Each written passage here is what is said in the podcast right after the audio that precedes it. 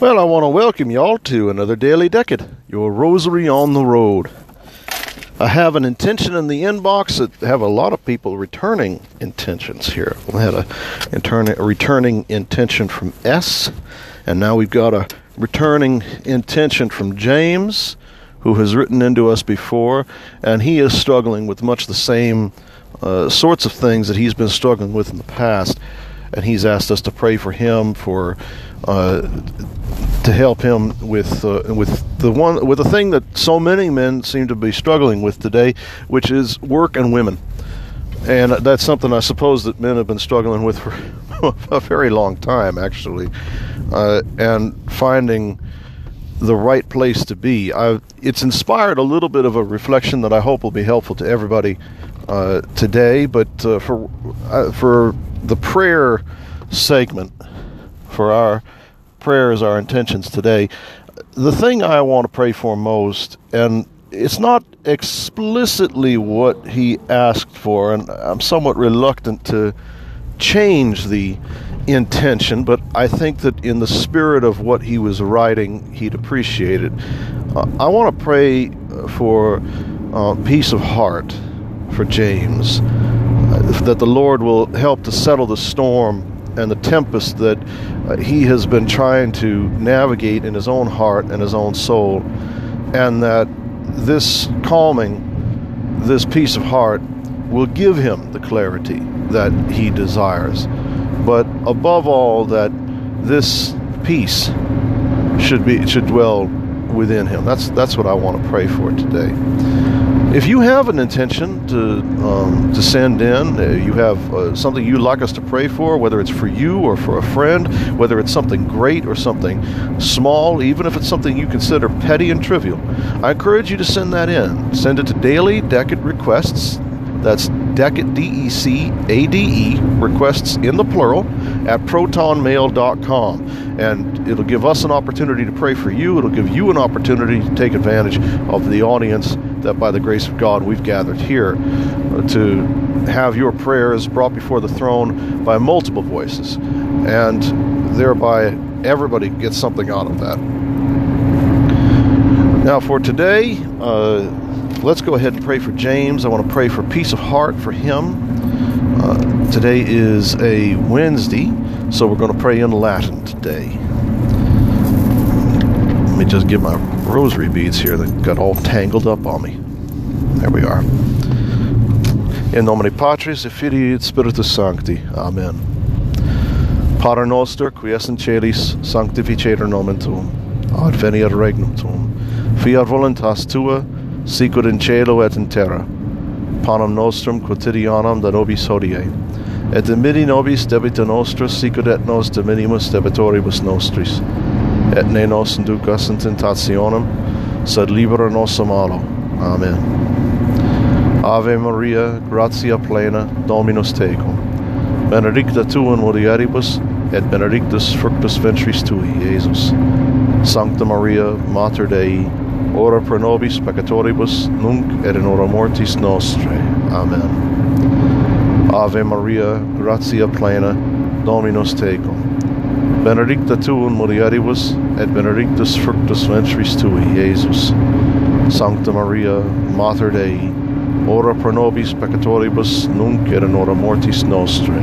Amen. Ave Maria, gratia plena, Dominus tecum. Benedicta tu in mulieribus, et benedictus fructus ventris tui, Iesus.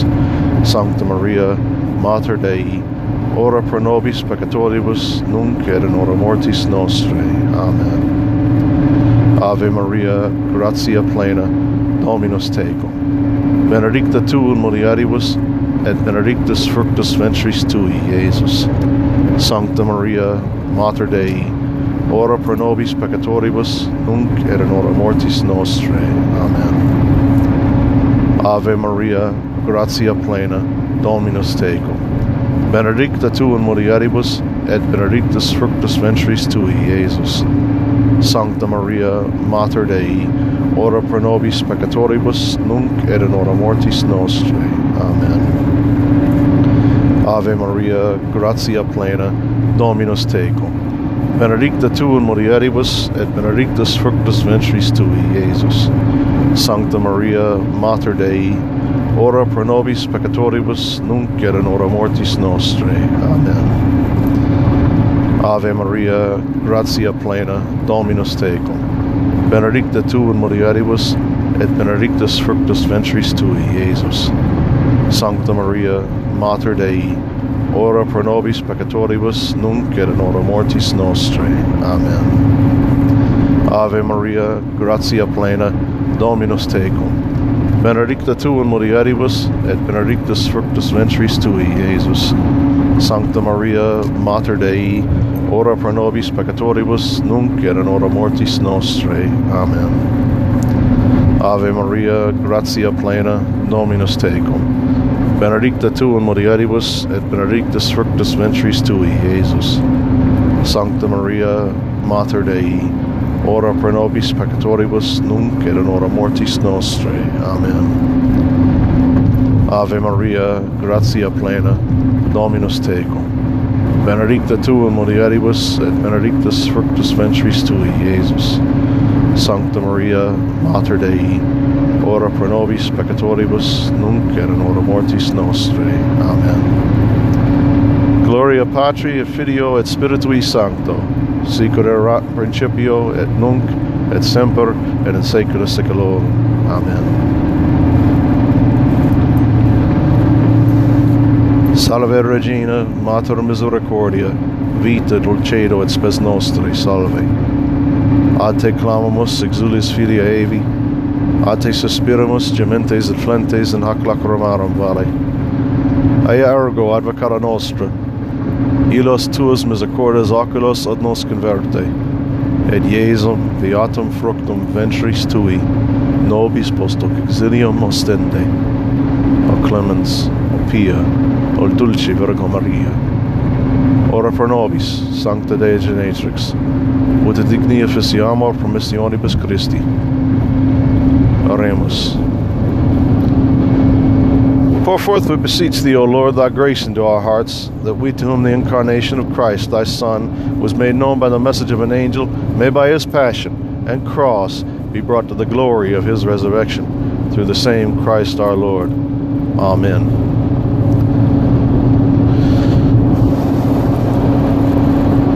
O Saint Dominic Savio and Saint Pio,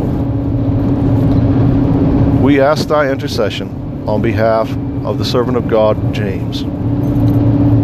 Saint Dominic, who was known as a peacemaker from the time of your tender youth, ask Christ our Lord that his servant James might have peace of heart and of mind. Saint Pio, gifted with clarity of vision and singularity of purpose, intercede on behalf of this servant of God that he might share these things and see clearly his vocation, that in his life he might, as you had, give forth the glory of God without fear and without confusion. And this we ask in the name of our Lord Jesus Christ, who livest and reignest with God the Father and the Holy Ghost, one God, world without end. Amen. For all of us, in our daily confusions, our absence of peace, Saint Michael the Archangel, defend us in battle. Be our protection against the wickedness and snares of the devil. May God rebuke him, we humbly pray. And do thou, O Prince of the heavenly host, by the power of God, cast into hell Satan and all evil spirits who prowl about the world seeking the ruin of souls. Amen. Sacratissimum Cor Jesu, miserere nobis. Sacratissimum Cor Jesu, miserere nobis. Sacratissimum Cor Jesu, miserere nobis. In nomine Patris et Filii et Spiritus Sancti. Amen.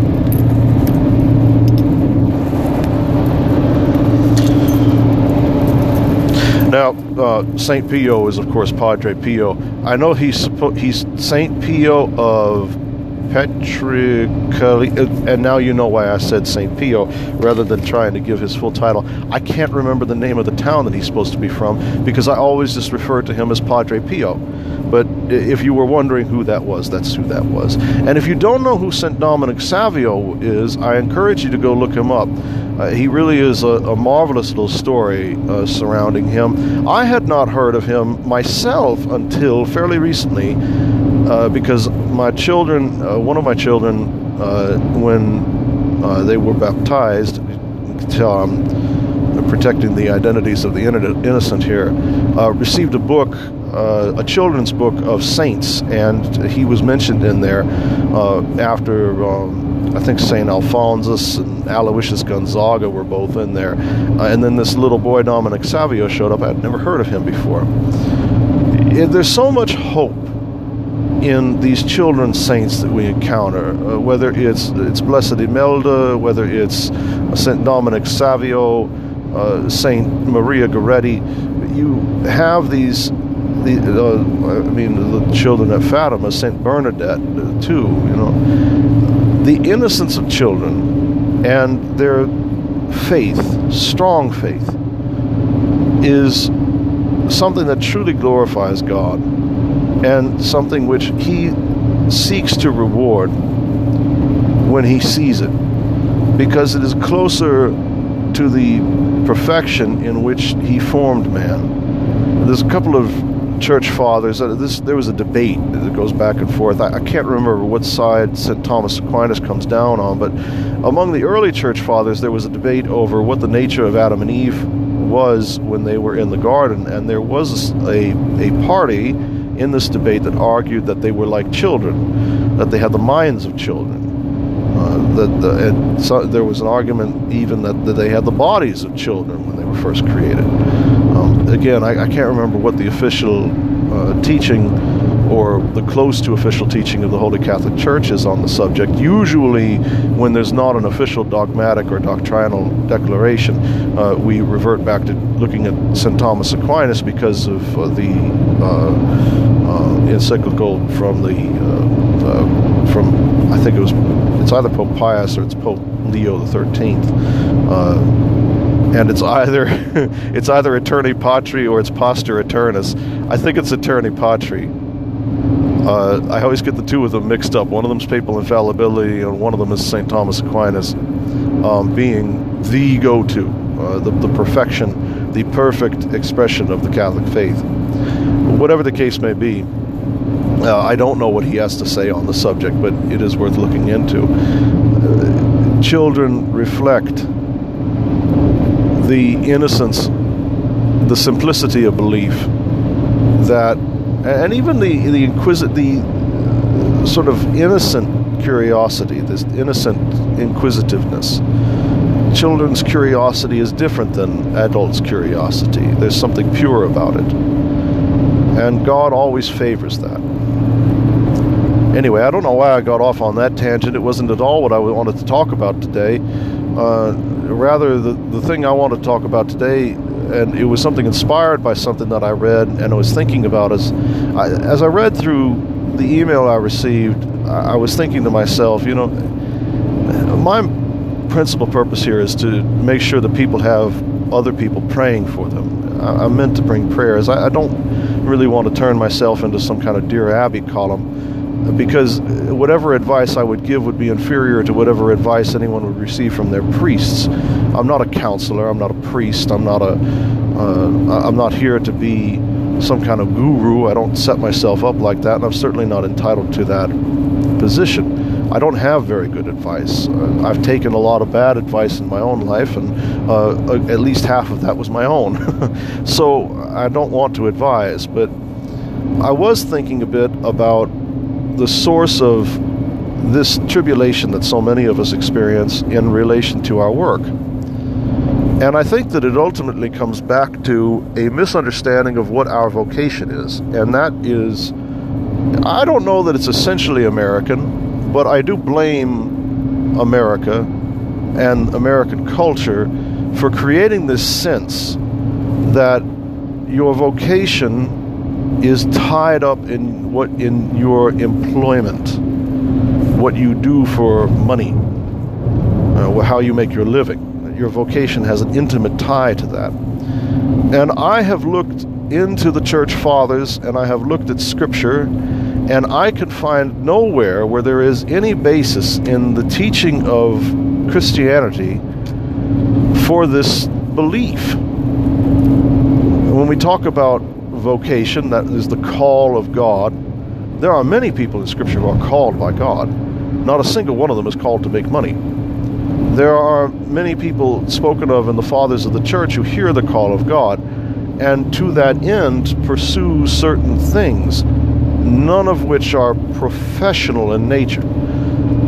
And so it's strange to me that we seem to have come to this conclusion that God wants me to be a teacher. God wants me to be a conservationist. God wants me to be a writer. Uh, these and, and I and I'm going to support myself doing this. This is going to be my living. God has put me on the earth uh, to uh, I don't know write dime novelettes or what have you. There's a, a confusion our vocation, our call from God is how we are meant to take those talents, and by talents I mean not just how we mean them in the sort of colloquial sense, but how they're meant in the scripture. That is everything that God has given you. It is your circumstances, it is your uh, your uh, mental abilities, it is your skills, it is your acquired skills, the things you have the opportunity to learn, right down to your body type. I mean, everything, everything that God has given you as part of who you are physically your temptations, your challenges. People have unique temptations, they have unique evils. One man might find it very easy to go to avoid gluttony. Another man uh, might find it uh, particularly uh, easy to avoid lust. I'm thinking of the things that afflict us today most of all. Both men might struggle with pride. Our temptations are our own as well everything that God has given us, we can take those to multiply the gifts of God, which are the talents, or we can bury everything and hide from God. So often, people who think they are pursuing their vocation are actually doing the latter.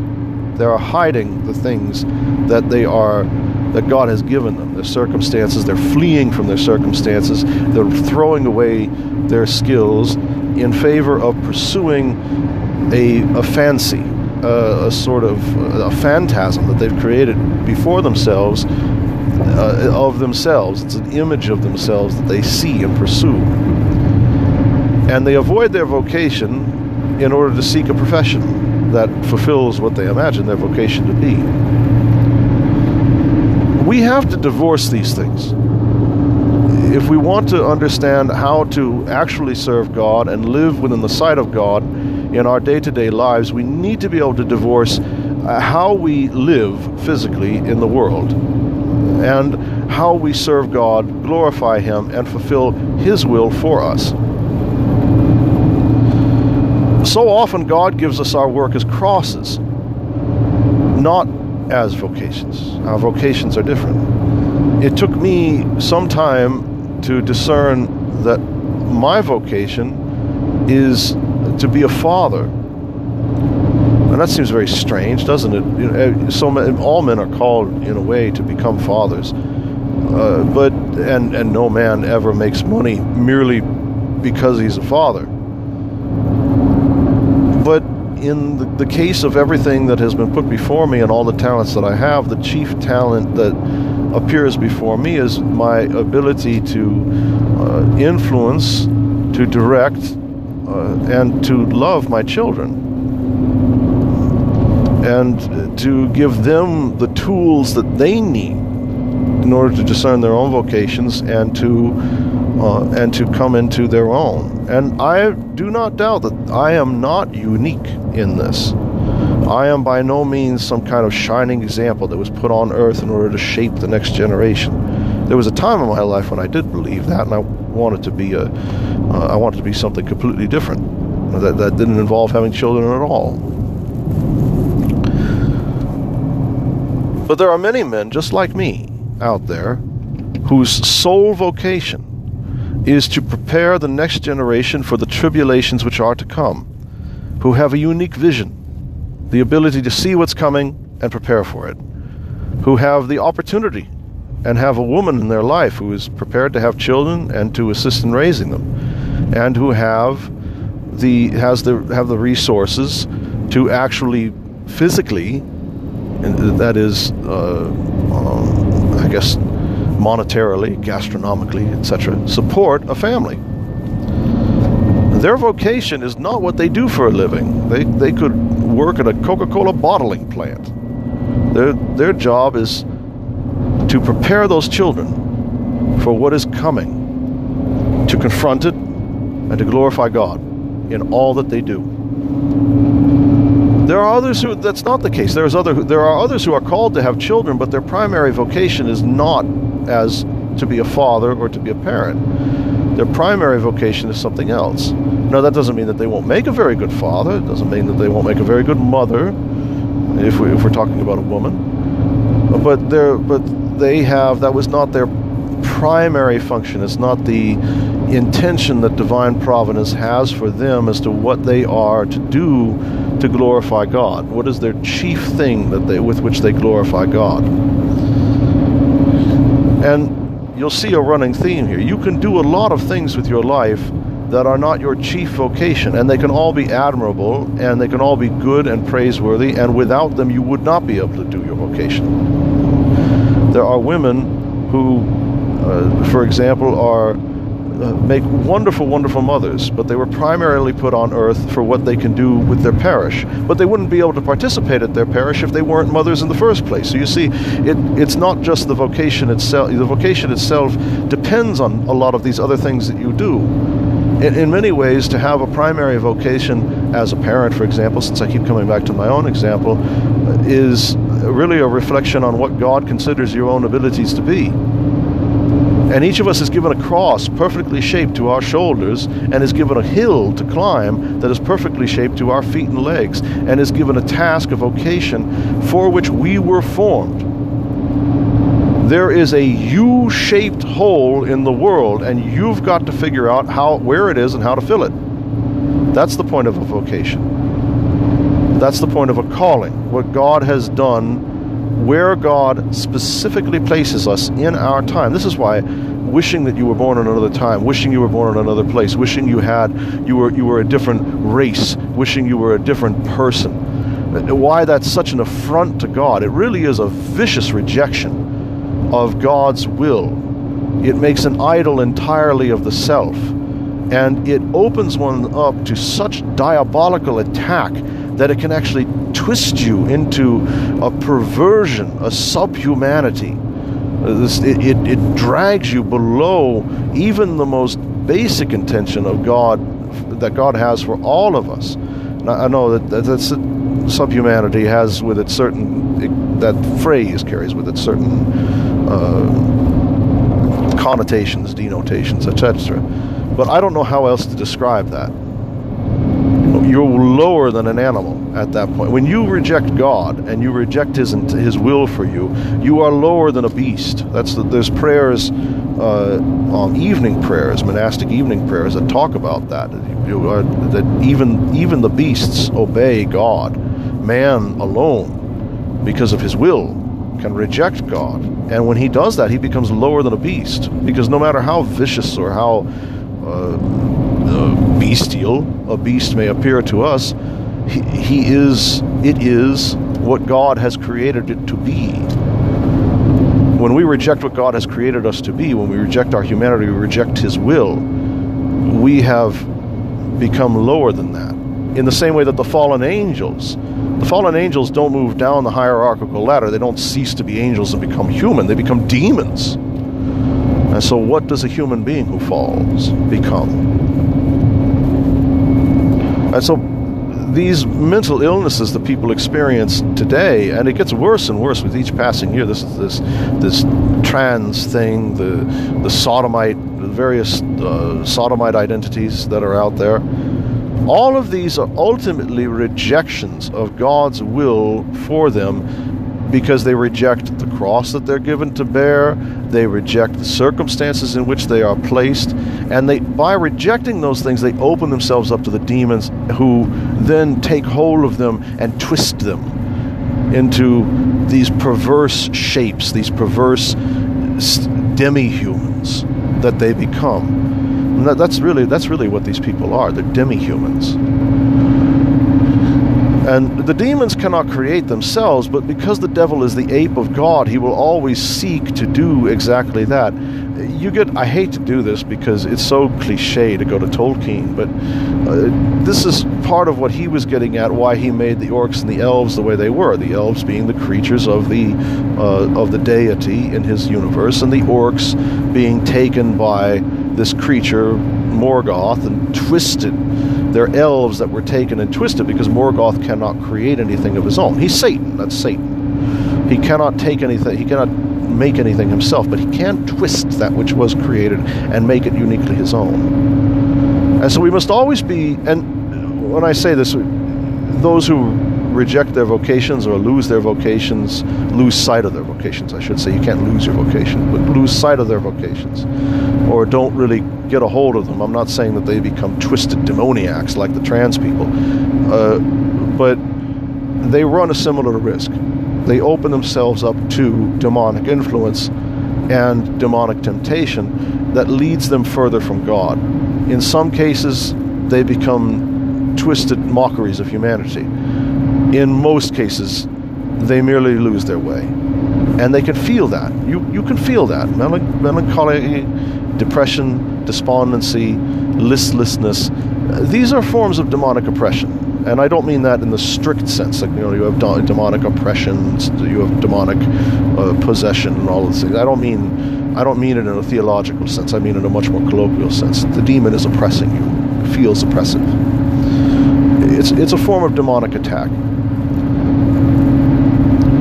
To see with clarity our vocation and what God intends for us, we need to learn to do two things, really.